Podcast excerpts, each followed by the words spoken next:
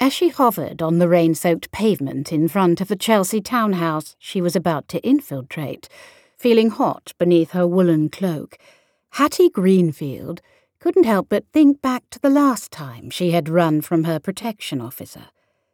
It had resulted in an altercation with a toad of a policeman and a dear friend being held at Millbank Prison.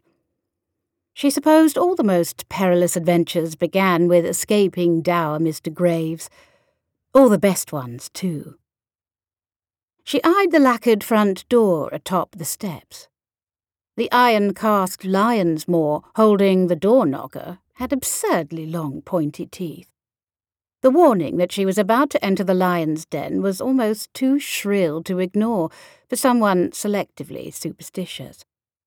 But this time, her adventure wasn't an inherently risky women's rights march on Parliament Square. It was a private art gallery tour, perfectly harmless. She lifted her skirts in one hand and began the ascent.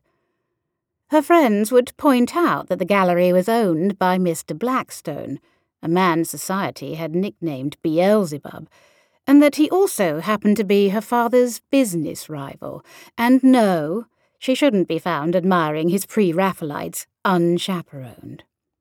However, it was safe to assume that Mr. Beelzebub wasn't present. In fact, very few people had ever seen him in the flesh.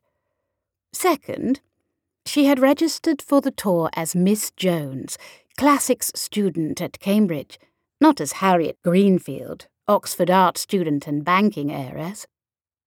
Third, the full tour through his gallery of arts and antiques comprised a handful of other young art connoisseurs and likely their chaperones, and the invitation in her reticule said she was keeping them waiting.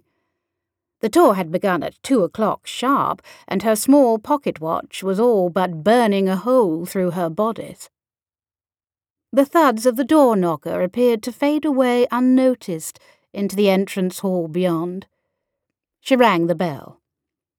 Silence. Beneath the hem of her plain cloak, her wet foot began to tap. He must have started the tour without her.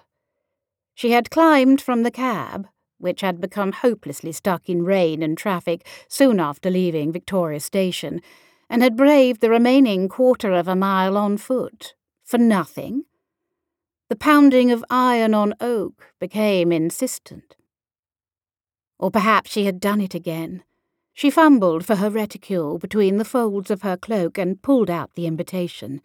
She squinted at the address, then back at the house number with full attention. It was still number 12, Carlyle Square. The square was small. She doubted there was a house number 1 and 20. She knocked again, and again.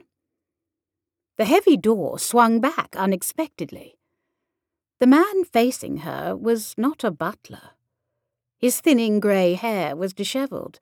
He wore a paint-stained apron, and he smelled pungently of antique wax polish. She tried to assess, without staring, whether his long-lined face was familiar to her from the artistic circles. His assessment of her person wasn't subtle. His gaze searched the empty space where a female companion should have been, then roamed from her sodden hem up to her undoubtedly frizzy red hair. And you'll be? he drawled. She cleared her throat.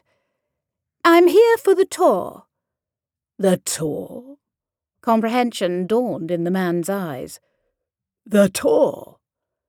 Yes. His thin lips curled with derision. I see. She shifted from one foot to the other. I'm afraid I was delayed on my journey. I have come all the way from outside London, you see. Then my companion was unwell, and then there was such dreadful traffic on Lisle Street because of the heavy rain. The roads are.